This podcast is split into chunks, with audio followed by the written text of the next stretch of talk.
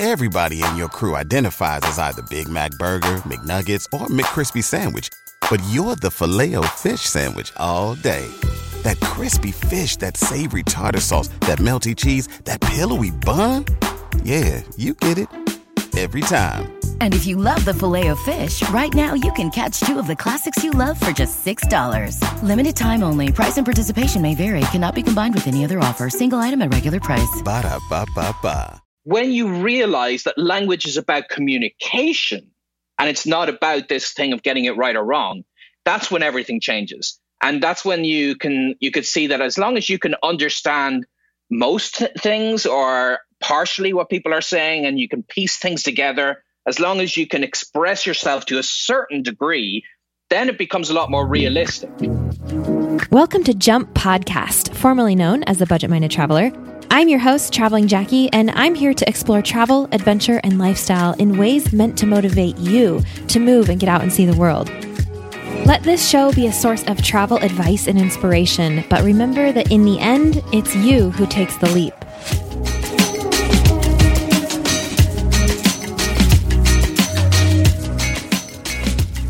Guys, welcome back to Jump. Thanks for tuning in today.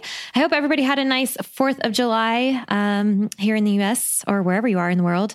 And uh, I want to take a moment to actually give a special shout out to the US women's national soccer team who just won the FIFA Women's World Cup over in France. If you don't know this about me, soccer was pretty much my first love. And that love goes very deep.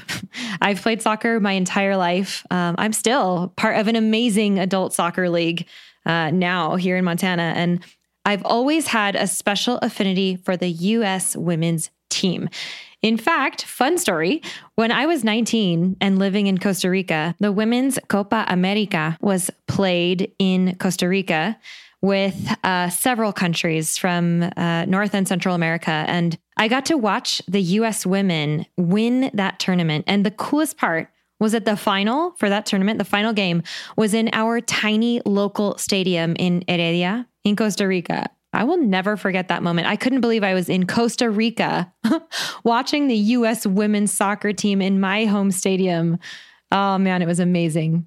Um, so that was a tangent. But here's to the current US women's team. They were the only non European team among the final eight teams, and they were the only ones to win it all. So it was so good. I hope you were watching and supporting the US women. Okay, we are starting a kind of random series today. Uh, this summer, I've actually traveled to a couple of conferences domestically. One uh, was called Craft and Commerce. That was in Boise, Idaho. That one is for online creators to come together and pretty much nerd out over business and make connections and have a good time, etc. The other was Outdoor Retailer, which takes place a few times a year in Denver, Colorado. And that's basically where the outdoor industry comes together and geeks out over gear and sustainability and adventure and all the things that make the wonderful outdoor industry go round. So I've met some pretty interesting people this summer who've actually inspired me to create this series on the podcast. Um, so I'm going to be inviting some of these people to tell their stories on the show. And that's what we're getting into. And just for the record, yes, they all have to do with travel. Uh, I hope that goes without saying. And I also hope that you find them as interesting as I do. And perhaps you'll learn a few things from these featured guests along the way. Our first guest for this series is Benny Lewis. And this is super cool because I actually followed Benny on Instagram before I met him at Craft and Commerce. Have you guys ever met anyone in real life that you are inspired by and, and whom you follow on social media? It's a pretty it's a pretty cool thing when that happens. And now is where I warn you. the reason I followed Benny is because he is a self proclaimed polyglot. And if you don't know what that means, a polyglot is someone who knows and uses multiple languages. So, is the light bulb going on yet? Ding, ding, ding, nerd alert, big time. I'm a polyglot too. You guys know this. So, naturally, I was immediately drawn to Benny and his quests to be able to communicate in so many languages. So it was fun to meet him in person. I actually, when I walked up to him, I, I started speaking with him in Spanish when I introduced myself, and he hardly batted an eyelash, speaking it right back to me. So, Benny, the Irish polyglot, is our guest today. And yes, he has traveled and lived all over the world. And yes, he's also created a business out of it, hence the reason he was at the Online Business Creator Conference. So um, I'm excited to get him on here so we can learn more about him and his stories. And I do have to say, as much as we've talked about language on this podcast, I have never had a conversation like the one that I'm about to have with Benny. And so I am looking forward to sharing that with you. And I hope that you appreciate the perspective and the approach that Benny takes to language. I find it super inspiring and full of tips that are practical. His whole thing is becoming fluent in three months. And so we're going to get to learn what that is all about and how it works. Before we get into it with Benny today, I have a special announcement from our newest show sponsor, the one and only Osprey Packs. You guys know I've been using Osprey Packs for years. I've confessed my love for the Farpoint over and over, and I know a lot of you are now using it too. Well, guess what? Osprey has just come out with a brand new version of the Farpoint and Fairview. The Fairview, by the way, is the women's fit version. And it is dun, dun, dun, the Farpoint and Fairview Trek. What does that mean, you ask? Well, they saw us taking our Farpoints on the trails and struggling a bit due to a lack of a few key trail pack features and thought, hey, we can fix this. So they did. They created a Farpoint and Fairview designed to go easily from city to trail. And I personally got to test this pack out just a couple months ago with Osprey in Patagonia. So I can attest to its brilliance. The Trek versions still have a full front main compartment access via zipper, which is my personal single favorite feature on these packs. They also have a mesh panel for better ventilation against your back, easily adjustable suspension for a super comfortable carry, um, a hydration compartment for your water bladder. They have water bottle holders on both sides. Hip belt pockets, plus an air cover, which doubles as a rain cover and a fully enclosed cover for in transit protection. It no longer comes with an attachable day pack. However, it is compatible with the Daylite series, and they just came out with the amazing Daylite Travel, which we'll have to save for later because I'm already out of time on this one. I love to nerd out about backpacks. You know this. Go to osprey.com to see the entire new lineup. Also, spoiler alert, we're going to be giving away a Farpoint or a Fairview Trek to one lucky winner out there. So make sure you're following my Instagram at Traveling Jackie so you don't miss the news on that one. Our other supporting partner for today's episode is Cash Swap, an innovative app which facilitates peer to peer foreign currency exchange at airports. Check this out. Using the app at any airport, you can enter what currency you have and what currency you need, and then you can see available swap connections and their ratings. And that means Cash Swap makes safety a priority because this app has a similar profile setup to other apps that have user networks where you can rate your experiences, similar to Couchsurfing, for example. So you can see real photos of real people and their ratings based on past swap experiences.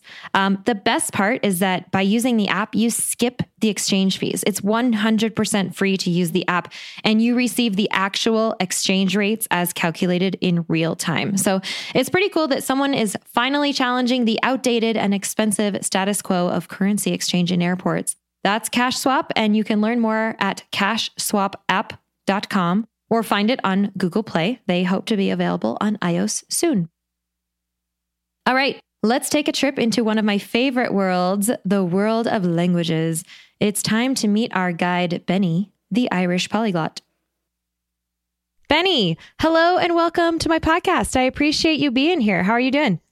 I'm doing great. Thanks very much for having me. Yeah, no, I it's funny. I was just I was just mentioning how when I met you at the conference, um, I started out by speaking to you in Spanish, and I think that my ulterior motive for that was not to test you, but was to because I wanted immediately to let you know that it was okay to nerd out with me about language. I feel like I love approaching people and speaking in a foreign language with them, and I figured you were the perfect person to do that with. Yeah, I, have um, I've enjoyed the process of becoming a polyglot over these uh, recent years, and seeing that it's something a lot of people are passionate about, and especially the look on people's faces when you speak to them in their own language. I mean, yes. um, you know uh, the the old uh, the old quote: "If you speak to a man in uh, a language he understands, that goes to his head. if you speak to him in his language, that goes to his heart from yes. Nelson Mandela. Yes. I have heard that quote. I love that one. Also, there's one that I that I've shared a whole bunch on this podcast, but I'm going to say it again. My favorite one is uh, you live a new life for every language you speak. If you speak only one, you live only once. Yep. Very true. Yeah. I love that one too. So, I just explained to everybody what a polyglot is so we can continue using that word so that everybody knows. Mm-hmm. Um, my audience knows that I am also a, poly- a polyglot and that my favorite, one of my favorite things to talk about, you know, besides backpacks maybe, is language. Um, and I actually recently had an entire series about gringos specifically who have managed to become fluent in a second or third or fourth language even um, you would have been a perfect guest for that series as well but i didn't know you then. So here we are. And i think it would be appropriate to start by getting to know you just a bit. Um, so if you would do us the honor of letting us know who you are and where do you come from? Sure. So i'm from ireland. I originally studied electronic engineering so it has nothing to do with languages and I uh, decided to take a gap year after I graduated, and it ended up turning into what is currently uh, gap year 17 uh, since it's been almost two decades that I've been on the road now. Wow. And the uh, original place I went to was Spain.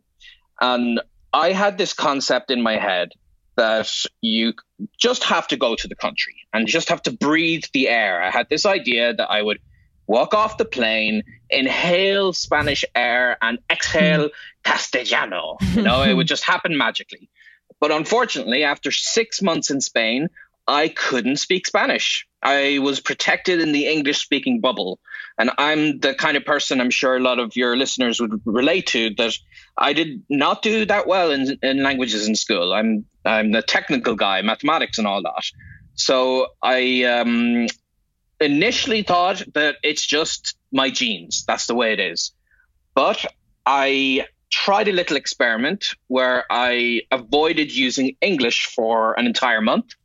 And that hmm. forced me to have to use the pretty abysmal Spanish that I had. So Tarzan Spanish was effectively what I was uh, getting getting getting around with. Okay. And after that month, I wasn't fluent. I hadn't mastered Spanish, but I realized something very crucial that I could communicate in Spanish. Hmm. And for me, this was a moment that changed my entire concept of language learning. Because before then, I saw it as an academic pursuit. And similar to my background in mathematics, you are either right or you're wrong. And if you conjugate the verb incorrectly, then you're wrong, you fail. Mm. And mm-hmm. this this mentality is the one of the reasons I'd never really enjoyed languages in school. And it's also one of the reasons I um, struggled so much for those six months in Spain to learn any Spanish because I was so afraid to make those mistakes because the potential to make them uh, is just infinite. But in this month, I learned that making mistakes was the way to do it. And I took that philosophy and I ran with it until I eventually got to much, much higher level of Spanish and then I continued that process with other languages as I traveled to other countries. And that's where my whole um, my blog and my YouTube videos mm-hmm. and all of this stuff came from. And it's uh, effectively I try to encourage other adults to get into language learning. I I I try to mm-hmm. dismantle the whole concept that you have to be naturally talented with languages. I love that. I really do because you actually, I mean, you come from the other side of the coin from as as me you know like i am the one who has the aptitude for language learning. And so it's of, of course it's easy for someone like me to say like I, I can't so much relate to the people who don't get it except that i'm not a math person. And so like if i put myself in those shoes yeah of course. The right or wrong thing like i i'm just i'm not seeing you on math or science um, it's not my strong suit. Language is my thing. And so mm-hmm. um, I love to see that you, who comes from the other side, you know, have proven that it is also possible. And you said something a couple minutes ago or a minute ago, whatever, that I think is really going to ring uh, true for a lot of people, or at least just resonate with a lot of people out there, is that you, it's it, like if you conjugate a word wrong, you're just flat out wrong. Like it just doesn't work. Um, and that it's very interesting to me because communicating, of course, is different from being fluent.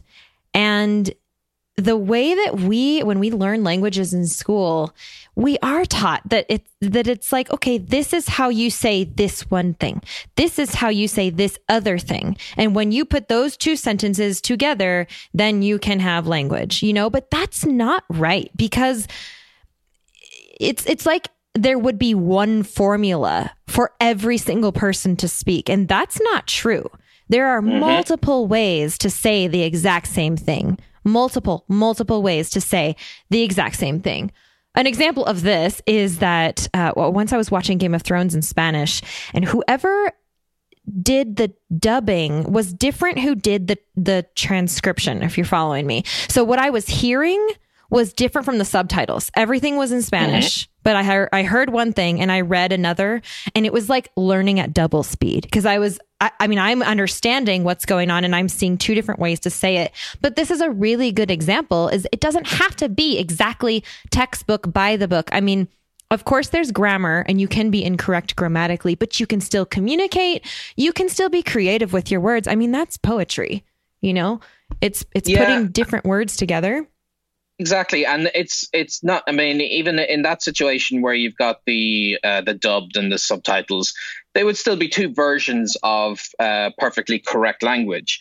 But I think uh, for me, the biggest realization was to be okay with being a beginner.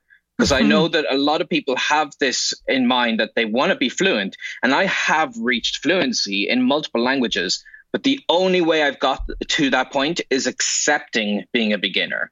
And I think um, we are generally in such a hurry to to be that uh, person who can have you know intimate and very long and complex conversations about uh, philosophy or whatever that we mm. forget that you have to also uh, enjoy the process of just slipping up and being being mm-hmm. proud of yourself when you're able to say what your name is you know yeah. in the, in the language yeah. so that's that's kind of i i learned to enjoy that process and the biggest thing that changed for me was in that month in Spain, a couple of weeks into the experiment of trying to use Spanish exclusively, I I had just bought an electric toothbrush at the local supermarket, and uh, I think it cost me 15 euro.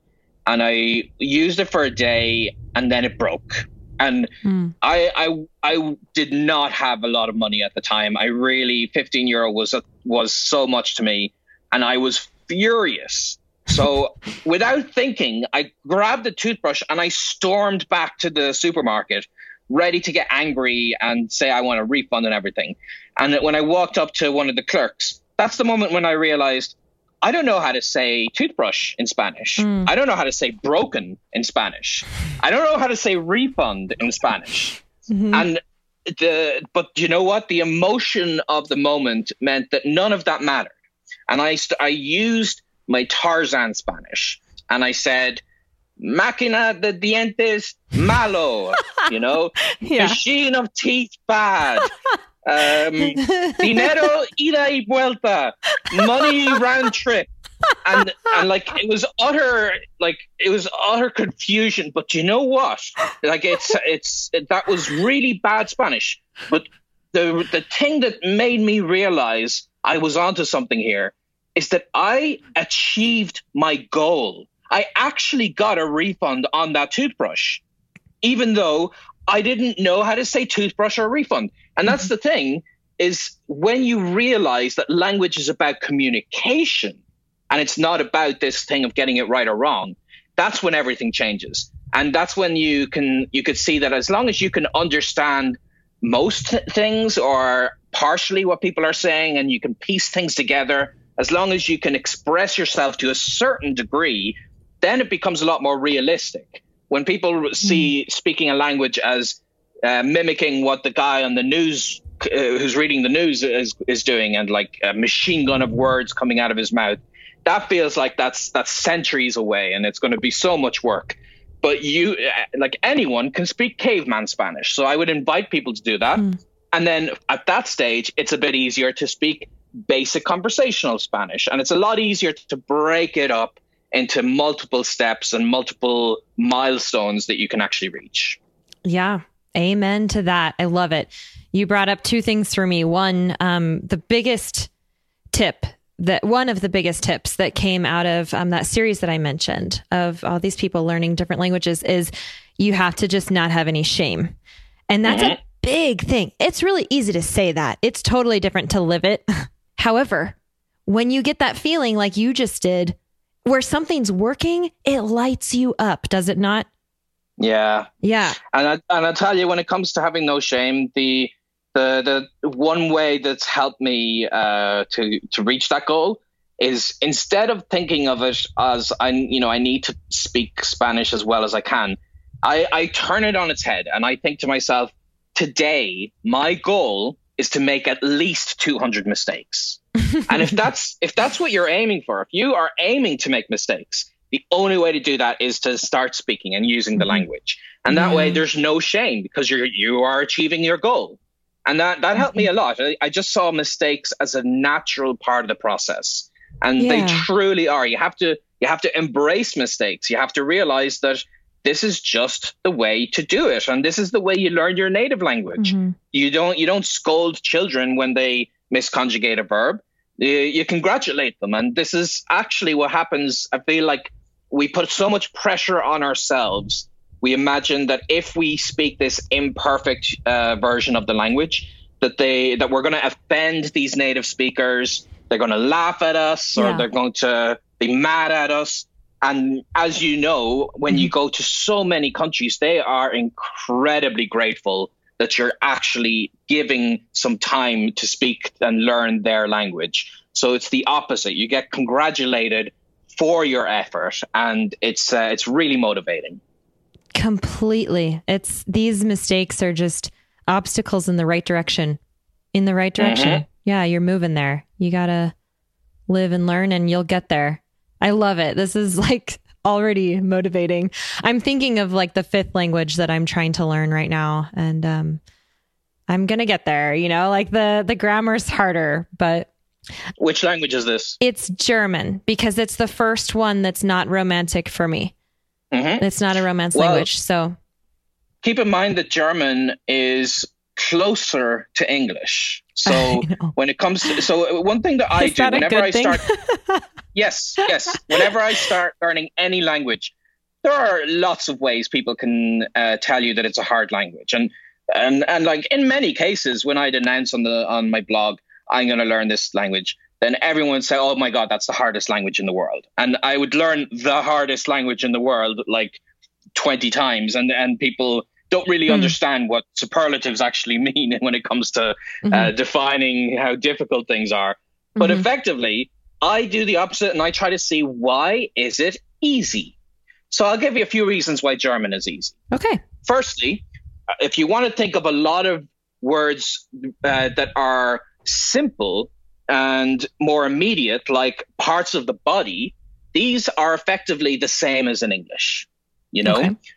Um, so you have fuss and you've mm-hmm. got hand, you've got like all of these things that are uh, more primal words. Whereas in Romance languages, it's the opposite because of how the uh, Norman conquest of England worked and French had kind of infused into England. It's actually the case where more complicated words tend to be the same in Romance languages. You know, scientific terms, words that end in ation and so on.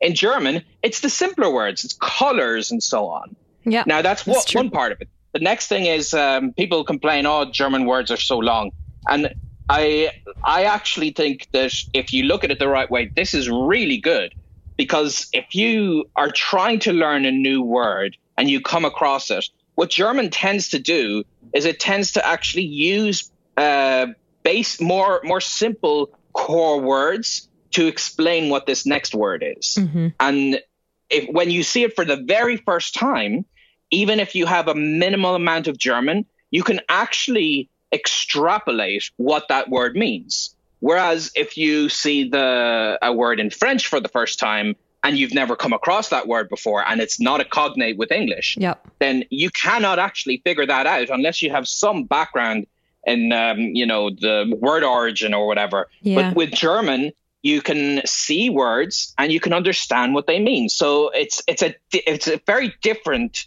to Romance languages in that you you don't have the complex uh, words aligning, and that kind of makes us feel smarter in a way when you're learning French and such that you know all these really big words already, and that's great. And that's when I'm learning a Romance language. That's what I do. I try to focus on those positives. But with German, this is the part that uh, is straightforward, and it's it's a Germanic language, so it's got a lot of things in common with English, like our uh, phrasal verbs that are, have a separated, you know, preposition, and all these. There's, there's all these technical ways that it's it's closer to English, mm-hmm. but it's really not that bad, and I it's one of my favorite languages by far. Yeah. So I think you're gonna you, you just gotta don't get too bogged down by the grammar and just speak Tarzan German. I highly recommend yeah, it. That's... And that's the way you're going to get some um, momentum with it. Tarzan. I love it. I, I feel like that's sort of how I speak French right now. At least my French teacher last year probably would have argued for that. She was always getting on me about the grammar because it was the French grammar is hard, man. I, uh, Every language's grammar is hard. It, it, like, I guess. It, you know, it's this is this is for me at this stage. I'm completely agnostic when it comes to difficulties of languages. And people always ask me, what's the hardest language you ever learned? And do you know what my answer is? What? Spanish. Because I've it was the first Hungarian. one? Yep, I've learned Hungarian, hmm. I've learned Mandarin, I've even learned a little Quechua, the Inca language. Yeah. And Spanish was the hardest, and it's got nothing to do with subjunctives or, yep. you know, um, genders or nouns. It's just because it was the first one yep. I did. And for those first six months, I didn't feel worthy. I thought I was an idiot and I thought I would never speak Spanish, and that's what made it harder. Whereas a little confidence and a little ability to make mistakes have made every language since then uh, dramatically easier in comparison. Mm-hmm. So, um, you know, I, I would stop telling yourself, oh, French grammar is hard and oh, German words are long. The, these these kind of, uh, in a way, they're self fulfilling prophecies, and these are yeah. the uh, mental roadblocks that are holding you back. Whereas if you see French is easy because, like I said, all of the complex vocabulary tends to be the same as in English. And um, it's a European language, so it uses the same writing system. There's a very long list of reasons you could give why French is easy mm-hmm. and why you could give that German is easy. The thing is, you, it's mostly for your own benefit. Like you would never tell a Parisian why French is easy because then their their head would explode. You know, you, they they need to feel the pride of that it, you know, I, I would be like, yeah, yeah, sure, sure. It's the hardest language in the world. Um, when when you're talking to native speakers, sometimes for their own ego, they they need to hear this. But for your own purposes, all you need to do is tell yourself why it's easy. Mm-hmm. I love the mindset. You're, it's very uh, cognitive the way that you're approaching the language. Yeah, I mean, I, I think as an as an engineer, I I I kind of have this practical way of going about things. And one thing that you said that I think is definitely um, a contrast between uh, where we're originally coming from is you. I think you have this passion for language learning, and I. Ironically, and people are always confused when I tell them this because this is my career. I've written books on it and everything. But I actually don't care about language learning. I care about speaking with people. The language hmm. is just a tool so I don't get excited about learning new words and grammar and whatever, but I do get excited about the potential of um, being immersed with a group of people, getting to know them, exploring a country in a way that uh, I wouldn't be able to uh, if I was just using English. Mm-hmm. And this is because that that end goal is so different. I I just see the language as my tool. So I will bend it and I will uh, morph it in whatever way that suits me until to get to that goal. And I think if people make the language itself the ultimate goal, then uh, it's a lot easier for things like perfectionism to creep in and for them to hold themselves back from speaking it because they're worried about uh, it not sounding so nice. Mm-hmm. But in mm-hmm. my case, that's not a problem because I uh, Tarzan Spanish at the start is fine because the goal is I want to hang out with these people, and I can do that quicker yes. if I say supermarket where instead of excuse me, kind sir, could you direct me to the nearest supermarket, please? Like the fir- the two of them have the yes. absolutely equivalent um, core meaning. Yeah, you know, but the the the second one is super complicated and correct or whatever. But uh, it might take you years before you reach that point but I would just have grammatically incorrect sentences and start with that. And then with time, with practice, you'd actually tidy it up a bit. And I've reached a stage where I am actually fine with studying grammar. I used to find grammar tedious, mm-hmm. but I think the reason for that is because it's um, given to us in school at the start.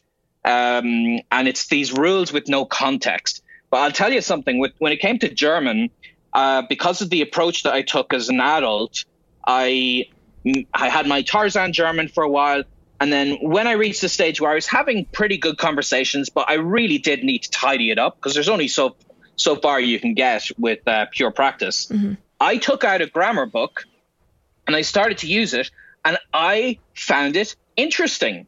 And this is coming from somebody who who absolutely detested grammar in school.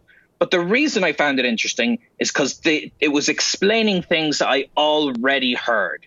I already had the context of yeah. um, of hearing the the sentence, and then I it, it, the grammar would say explain why the verb goes here, and I'd be like uh, like a light bulb would go mm. off in my head. That's why they say it that way, mm-hmm. and uh, it's it's so much better to. Uh, I would always tell people when it comes to things like grammar, postpone that. It's not that you never learn it is that you learn it when it's useful, and grammar is not useful at the very start. I love it. But I have to ask is this when you're living in Germany? Not necessarily. Okay. So for a while, I um, my travels were kind of focused around, you know, arriving in the country, getting off the plane without a word of the language, and, and diving right in.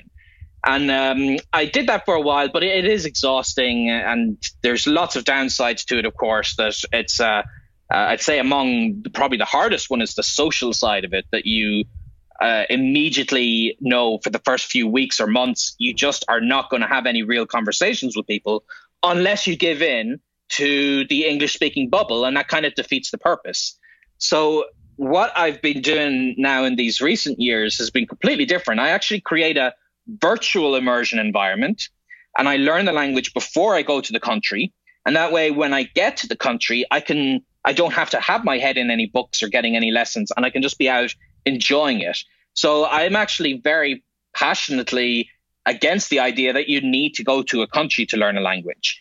Because uh, I do believe immersion is the way to learn the language. Yeah. But in this day and age, you can get immersed in the language without having to even leave your own house mm-hmm. because you've got uh, streamed radio from the country. You could listen to 24 hours a day. You could uh, be jogging with music from that country if you wanted. You can change your Spotify to be the top uh, pop songs of that country. Mm-hmm. Um, you've also got uh, loads of YouTube videos. If you scroll down to the bottom of YouTube, you can change the country settings, or it might be in the gear in the top right.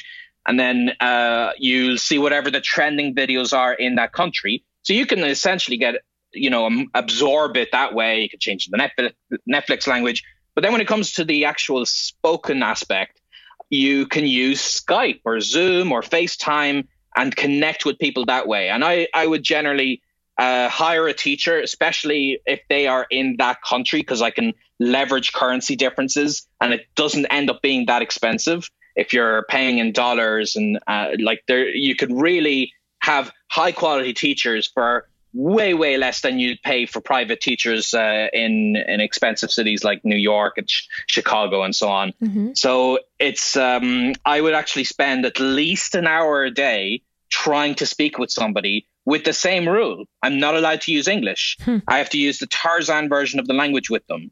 And with this approach, I've had an intensive learning period in the wrong country for several months. And then I arrive in the actual country to travel and I just enjoy it, and mm. I don't mm. have to um, make it about learning. And like I said, my first experience in a non-English speaking country, I didn't learn the language. I was in Spain for six months, and I, it's it's it's all well and good to say, oh yeah, I'll go to Spain, I'll speak Spanish. But it's very difficult in the moment when you're by yourself in the country and you're tempted by people you can relate to from your home country or who speak your native language. It's just easier to to kind of vent to them in English, mm-hmm. you know? And this is a very tempting bubble that I and many people get trapped in. And, mm-hmm. and I'm sure a lot of your listeners have traveled to other countries and ended up in these circles, like people they've meet, met in youth hostels and so on. And and that's just that's human nature. We want to be able to have these conversations with people. So being in the country, it's not. I always tell people it's not about your latitude or your longitude. It's about your attitude. So it doesn't matter if you're in the country. It matters if you're speaking the language. Mm-hmm. Yep. Um, I have so many questions. Mm-hmm. First of all, do you have do you start with any kind of toolkit of words, like just a few that you always like want to look up before you go to a country or before you speak with someone, or do you just go blind?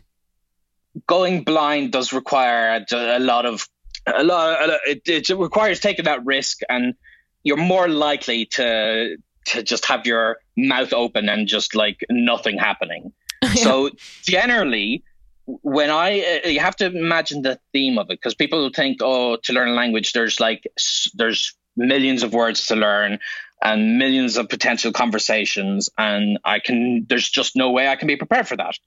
But I simplify things. When I'm in another country, I generally would go to social events and try to meet people um, who, who have shared common interests. And if I'm doing that, the first conversation I tend to have is uh, about me. It's who I am, why I'm in the country, why I'm learning the language. So those are the first things that I learn. I learn the word for Ireland. I learn the word for writer. I learn the word for uh, the language. If I find a teacher online ahead of time, I might actually just work with them in my first lesson for a, a bunch of set phrases for what I what is essentially an introduction that I would give myself if I had 30 seconds to um, uh, that I'm meeting somebody for the first time. Mm-hmm. And what's amazing about that is that is effectively the pin that you're putting in all your conversations, and it means that you have something to give you momentum to start with. Because otherwise, you imagine yourself walking up to this stranger and what on earth are you going to talk about? There's and you don't have any words and you're not mm-hmm. prepared. Whereas it's easy if you always say, "Hi, nice to meet you. I'm Benny from Ireland. Where are you from? And what do you do for a living?" And you just have this effectively a script yeah. for these first conversations. And I know that makes it feel artificial and so on, but it's it's all of this are you have to see it as stepping stones mm-hmm. because you're you cannot jump in the deep end and have a spontaneous conversation about anything. But you can have predictable conversations as a beginner. And then as you go further along, your conversations can get more unpredictable. Yeah. Um, okay. Do you have any go to, I guess tool is another good word for it, tools for when you do have your Tarzan Spanish, you practice whatever your language is actually, and because I, I mean, people often express this concern is that the second you say anything, people will just unload on you and just start speaking at you super fast. It's complicated. Um, how do you handle that? Yeah, sure. So I, I think of it like imagine like the, like we're having a conversation like right now or a conversation on the phone, and I want you to imagine the line is very bad, and you're hearing every other word come through. So we're having a mm-hmm. conversation and, and I say something like dinner tomorrow. Okay? And that's all you hear. now yeah. that that is not what I actually said. I said I said something more complex. But you can piece together that it's very likely I'm inviting you for dinner. I'm asking you if you'd like to come and I'm telling you when it is. There's lots of work. So if you imagine what I'm actually saying is blah, blah, blah, blah, blah, dinner, blah, blah, blah, blah, blah, tomorrow, then that's mm-hmm. effectively how I look at it. Because mm-hmm. yes, when you get a reply from somebody, you have to accept for, you have to just let this uh, fill your mind that you are not going to understand everything they say back to you. That is just a fact of life. It doesn't matter um, if you've been studying for a few months. Uh, if, if you're an, a beginner in the language, you are going to get stumped. But what you have to decide is are you going to get stumped to a degree of 100%, or are you going to take the little that you do understand and try to extrapolate? Mm-hmm. And a lot of it is guesswork. And I would guess what they're saying, and sometimes I guess wrong. And that's a fact of life. And you know what? When I've guessed wrong, the earth has not opened up and swallowed me. Right. I, I, have actually survived and I have uh, lived to tell the tale. It's really not that big a deal. Yeah. So I, I always tell people just guess and just try, don't try to understand everything they're saying. Try to understand one or two words and see what you can do with those one or two words. And then, of course, um, ask them to speak slowly because that's going to make it a lot easier. And when it comes to listening comprehension, the best tool specifically, I would say, is is anything that you can slow down the audio with. So, for instance, if you uh, go on YouTube, you find a video in Spanish or whatever language it might be, then every YouTube video has the option to uh, play it at half speed. So, I would recommend beginners use that a lot. And then there's a podcast series that, um, depending on the language, if people go on my site, they'll see which ones I recommend. Um, then I'll actually tell them this uh, or this this podcast series would separate into language levels, and at the beginner levels, the speakers speak very slowly and they repeat themselves, and uh, it's a lot of hand holding, but it makes it more uh, understandable. Mm-hmm. And then as they go up in levels, they start to they start to speak a little quicker. And that's what it comes down to. And I think when we speak one on one with somebody, especially with uh, someone who's who's familiar with talking to uh, language learners, they will naturally slow down and they'll naturally use simplified words yeah. that may that make it easier for us to understand. And that's okay. People shouldn't feel ashamed about that. It's it's a part of the learning process. But with time, you'll be able to manage more. And yes, some people are not used to speaking to foreigners, so they'll hit you with a machine gun of words and just ask them to speak slowly and you'll just take the little that you can understand and you'll guess. Mm-hmm. And maybe you'll guess right, maybe you'll guess wrong, but this is all part of that stumbling path towards understanding more. Right. You're checking off your mistakes for the day. It's okay. Yep. Yeah. And you get there. And you're, no matter what, you're going to learn. Your brain is still taking this in. It's going to mm-hmm. recognize something next time that you heard this time that you didn't even realize things like this happen for sure. Okay, so how how do you find these people? You mentioned you will hire people online uh, to talk to when you're in your home country or your country wherever wherever it is that that the language is not. Um, so how do you find these people? Is this through your website? Uh, no, I mean I, I, I have a community on my website, and mm-hmm. and sometimes you can find people that way. But uh, there's a third party service I use a lot called italki, so that's I T A L K I. And um, on this service, it's effectively for that purpose that you're matched hmm. with teachers who uh, generally have some kind of qualification, like they they've been teaching for a few years or they got a certificate. Um, uh, if you want to get like a, a, really professional teacher, or if you're on a budget, you can find people who just want to make a little bit of money and they're a native speaker and they're willing to to help you get some practice and okay.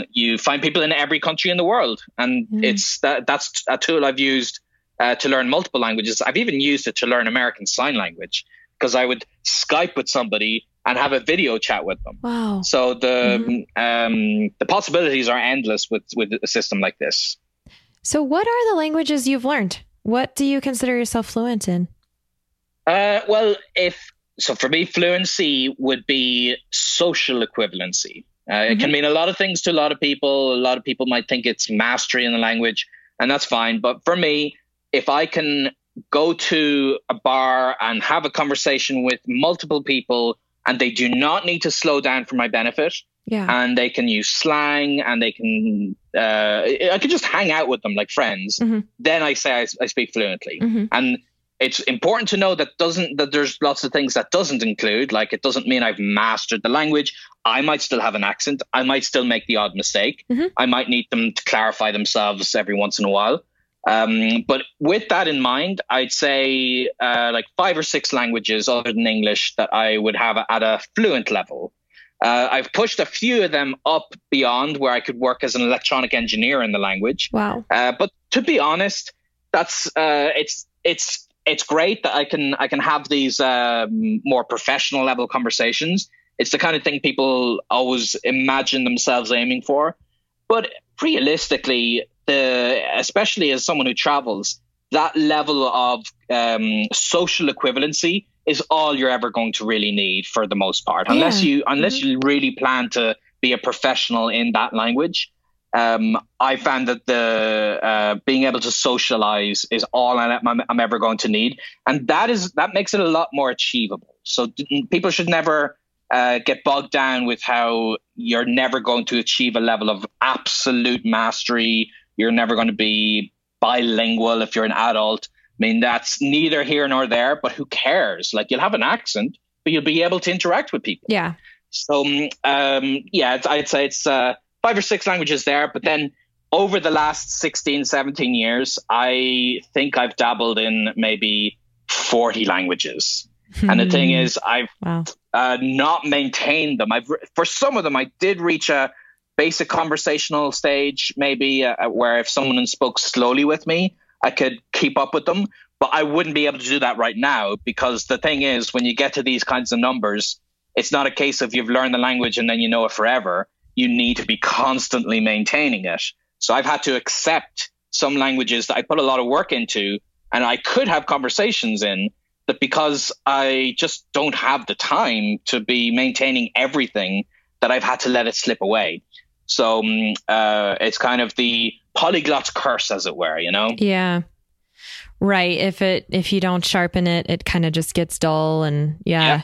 When I um when I left, I was only in Brazil for one month. This was uh wow, eleven years ago. Mm-hmm. And um but in one month i was really fluent. Like i was fully conversational able to explain my problems at airports you know like issues with logistics and travel and all these things high stress completely fluent to the point where I was like standing next to myself, looking at myself like, wow, I, I can't even believe I, this is happening right now. But it's because I was, you know, obviously fully immersed. It was one month, but that was 11 years ago. And so if I were to try and pick that up again today, it would take me a few days to get back into it. Um, mm-hmm. you know, but that's, it's still there. I know it's back there. Um, but yeah, that's yeah, good... absolutely, and I, and it's the same for me. There's there are languages like Hungarian, for instance, mm-hmm. where I did reach a a, a conversational stage, not fluency, but conversational. And then, and that was a very long time ago. But then a few years ago, I went back to Budapest and I was able to mm. uh, get to a pretty decent stage in just yeah. a couple of days because I was re- reactivating all of this work that I had done previously. That amazes me. And I know you're not a, fa- a so what is the word I'm looking for? Um, a fan of the word difficult. But if you guys aren't aware, Hungarian I think literally is one of the most difficult languages to nah. learn. They say this. Okay. I love your they mindset, but I'm just going to say, say, this. And I, I literally have written a blog post why Hungarian is easy. I love this just, so much. Just because really. I, I, I, I found it so hilarious. It's yeah. got this. It, so like, for instance, one thing they say is it's got so many um, noun declensions. Like you've got accusative, nominative, and vocative, and all of these things. And uh, like, it's so funny when they say that, but then in practice, all that is is that you're adding the preposition to the end of the word. Right. So Grammar. you're putting in at the end of the word. So in Budapest is Budapesten. Yeah. Instead of in Budapest. And and that's it. But then okay. technically because it's attached to the word, it counts as uh, the word being declined. But it, like that's that's grammatical nonsense. It's it's super easy. It's not that bad. I love it though, really, because because Hungarian and what I think Finnish is the closest uh, language, just in what coming from close to the same tree as Hungarian, it's very unique in the world. And so there's this huge reputation around it that it's it's this big, bad, scary language. And here you come along and say it's easy. And I love it. I really do. I think it's really inspiring. yeah, and, I, and as I say, I want to make it clear. I think it's easy period. I'm not saying it's mm-hmm. easy for me and I'm so mm-hmm. smart. Right. Like I I would argue with people like why it's easy in general. but again, this is the kind of thing that uh, Hungarians take a lot of pride in how unique their language was. So I learned very quickly that this was something more for my own personal motivation. And I would not have these arguments with Hungarians because yeah. I would not make friends very quickly that way. Mm. You have to, you have to, with the native speakers, you have to be like patting them on the head and being like, sure, you have the hardest language in the world. You know? yeah. Oh, I love it. Um, okay, so can you list, let let's um can you list off your fluent language right now? Can we just hear what uh, you what you speak?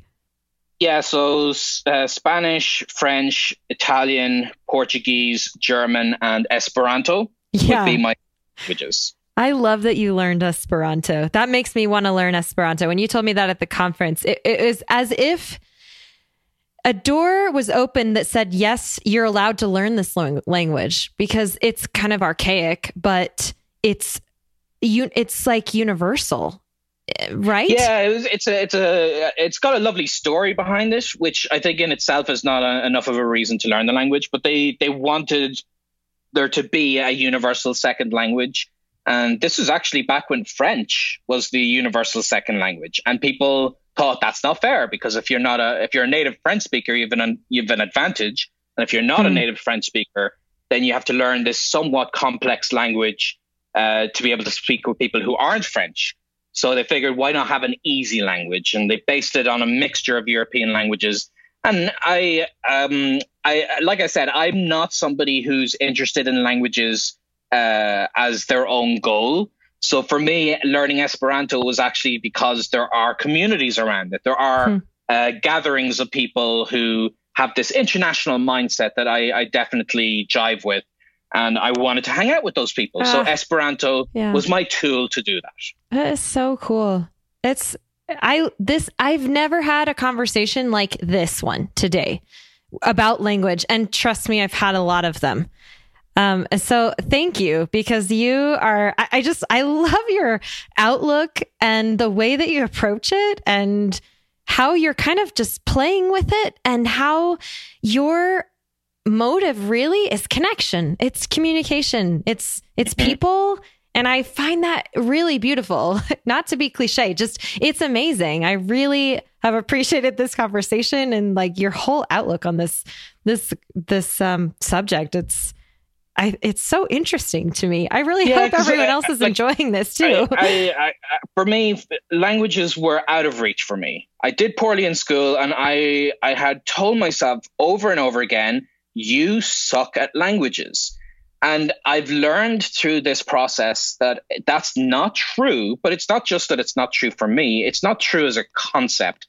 And it, I'm really passionate to get this message to other people and to show them that uh, I want to bring language learning down from its pedestal. And I think there is a certain aspect that people feel proud that they've achieved fluency in a language. So, in a way, it helps your ego if it's maintained that it's a super hard thing that only an exclusive few can do and like it's it makes me sound so smart because I'm one of the few people on earth who can learn another language, and I hate that. I hate mm-hmm. that. So like mm-hmm. I want to take it off that pedestal. Yeah. I want to show everyone that it's it's accessible. Yes. It's fine if you make mistakes.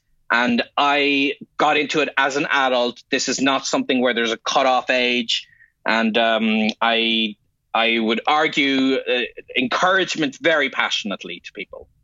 I love it. Thank you. Yeah. I'm with you. I'm so with you on that. Um, all right. So just for the sake of time, where where can people find you online? If if they're yeah. interested in following your story and your travels and your language hacking mm-hmm. missions. So um, I am on, uh, t- as I like to call it, Twinsta Snap. Um, uh, at Irish Polyglot. That's that's where I am on all the all the social media. Uh, Irish Polyglot.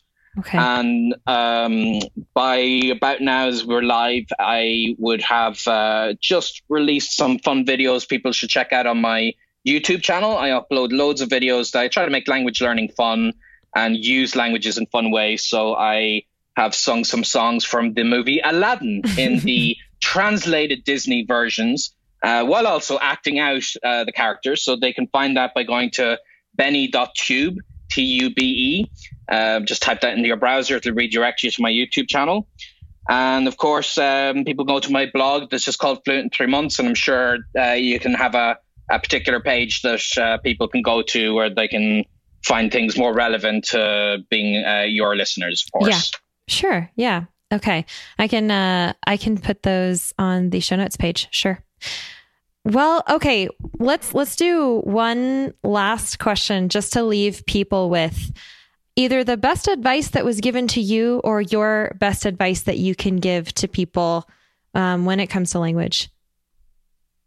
Okay. Um, I would say to, to be concise, there are seven days in a week, and some day is not one of them. Ooh, yeah. So don't don't wait to learn a language someday. People always tell me I'd like to learn Spanish someday. Forget that. Just start right now. Mm. Make mistakes. Don't make it about a perfect mission to master the language. Like today is the day where you can learn 10 words and then you can speak those 10 words to another person. It's Mhm. really not that bad. I love it. All right, Benny. I really appreciate your time. This has been awesome. Thank you so much for sharing your mindset with us. Yeah, I appreciate it. And I hope people enjoyed it. I do too. Yeah, I'm sure they did. I'm gonna have to follow some of your stuff and um and keep this in mind when I went when I go to speak my Tarzan German. I'm gonna just There you go. make it happen. Thanks, Benny. Mhm. No worries. So, what did you think? Inspiring? Did it open your mind at all about your potential for communicating in another language? I hope that it did. Somewhere in there, you heard us mention that Benny has a website and that he helps others follow in his footsteps of learning to communicate in other languages. And he does that through his Fluent in Three Months program. Um, so, if you want to learn more about that program, you can actually start with a free course that he created that he offers called Speak in a Week. And you can find that at jumppodcast.com slash fluent. It'll take you straight there. And on that note, you probably just noticed that new URL, jumppodcast.com. From now on, you can use that to access show notes as well. So again, you can find Benny's free Speak in a Week course at jumppodcast.com slash fluent. So thanks again to Benny for sharing his super open minded perspective and positive mindset around polyglotism and learning to communicate in other languages. Uh, and stay tuned because in the next episode, we have another intriguing conference attendee whom you might actually recognize uh, from TV. So thanks again for listening today, and I will see you guys right back here soon.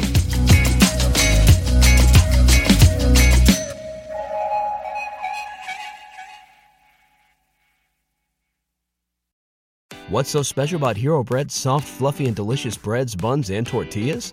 These ultra low net carb baked goods contain zero sugar, fewer calories, and more protein than the leading brands, and are high in fiber to support gut health. Shop now at hero.co. Everybody in your crew identifies as either Big Mac Burger, McNuggets, or McCrispy Sandwich. But you're the filet fish Sandwich all day. That crispy fish, that savory tartar sauce, that melty cheese, that pillowy bun. Yeah, you get it. Every time. And if you love the Filet-O-Fish, right now you can catch two of the classics you love for just $6. Limited time only. Price and participation may vary. Cannot be combined with any other offer. Single item at regular price. Ba-da-ba-ba-ba.